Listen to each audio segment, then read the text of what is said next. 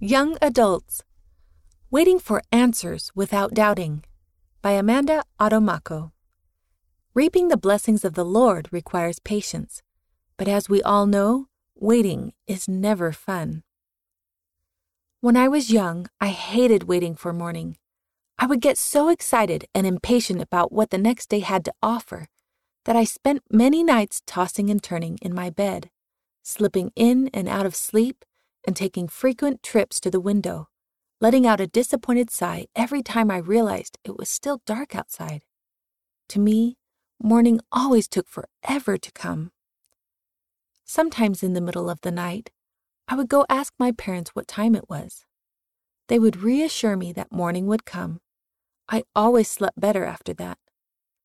Waiting for promised blessings can sometimes feel like that. We offer sincere prayers, read our scriptures, and feel those warm feelings of assurance.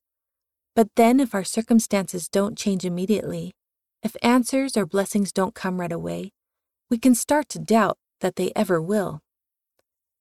Doubting that answers will come. From experience, I have learned that doubts often stem from focusing on circumstances rather than on the Savior and His love for us. The more we magnify our circumstances and our hopelessness about what doesn't seem to be working out for us yet, the less we realize that the Savior loves us and is with us as we take each step forward.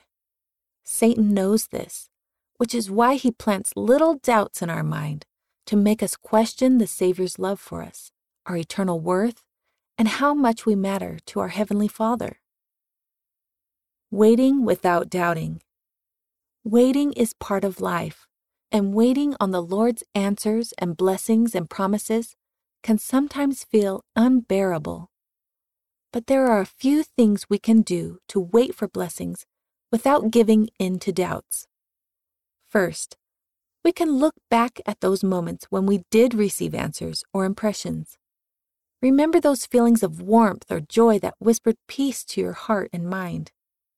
Those feelings and answers were from God. Passing time doesn't change those truths and promises.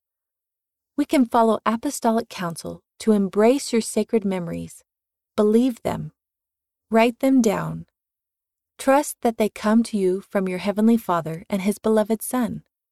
Let them bring patience to your doubts and understanding to your difficulties. By focusing on the Spirit and those things we know to be true, our doubts will fall out of focus, and we can have the confidence we need to move forward with hope. Second, we need to remember that to receive personal revelation, we need to be willing to proceed with an eye of faith despite not having a perfect knowledge. Just like I always had to wait for morning to come, we can realize that even as we wait for promised blessings, there is preparation to do, small steps to take, and knowledge to gain in the meantime. As we wait, we can continue learning and striving to be worthy of the blessings in store for us.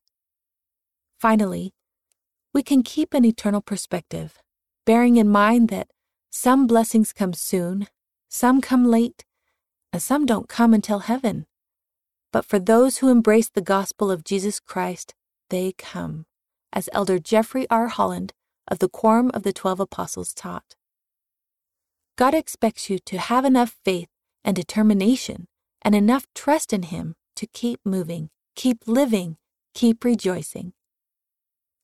The Lord's blessings always come, just like the sunrise each morning.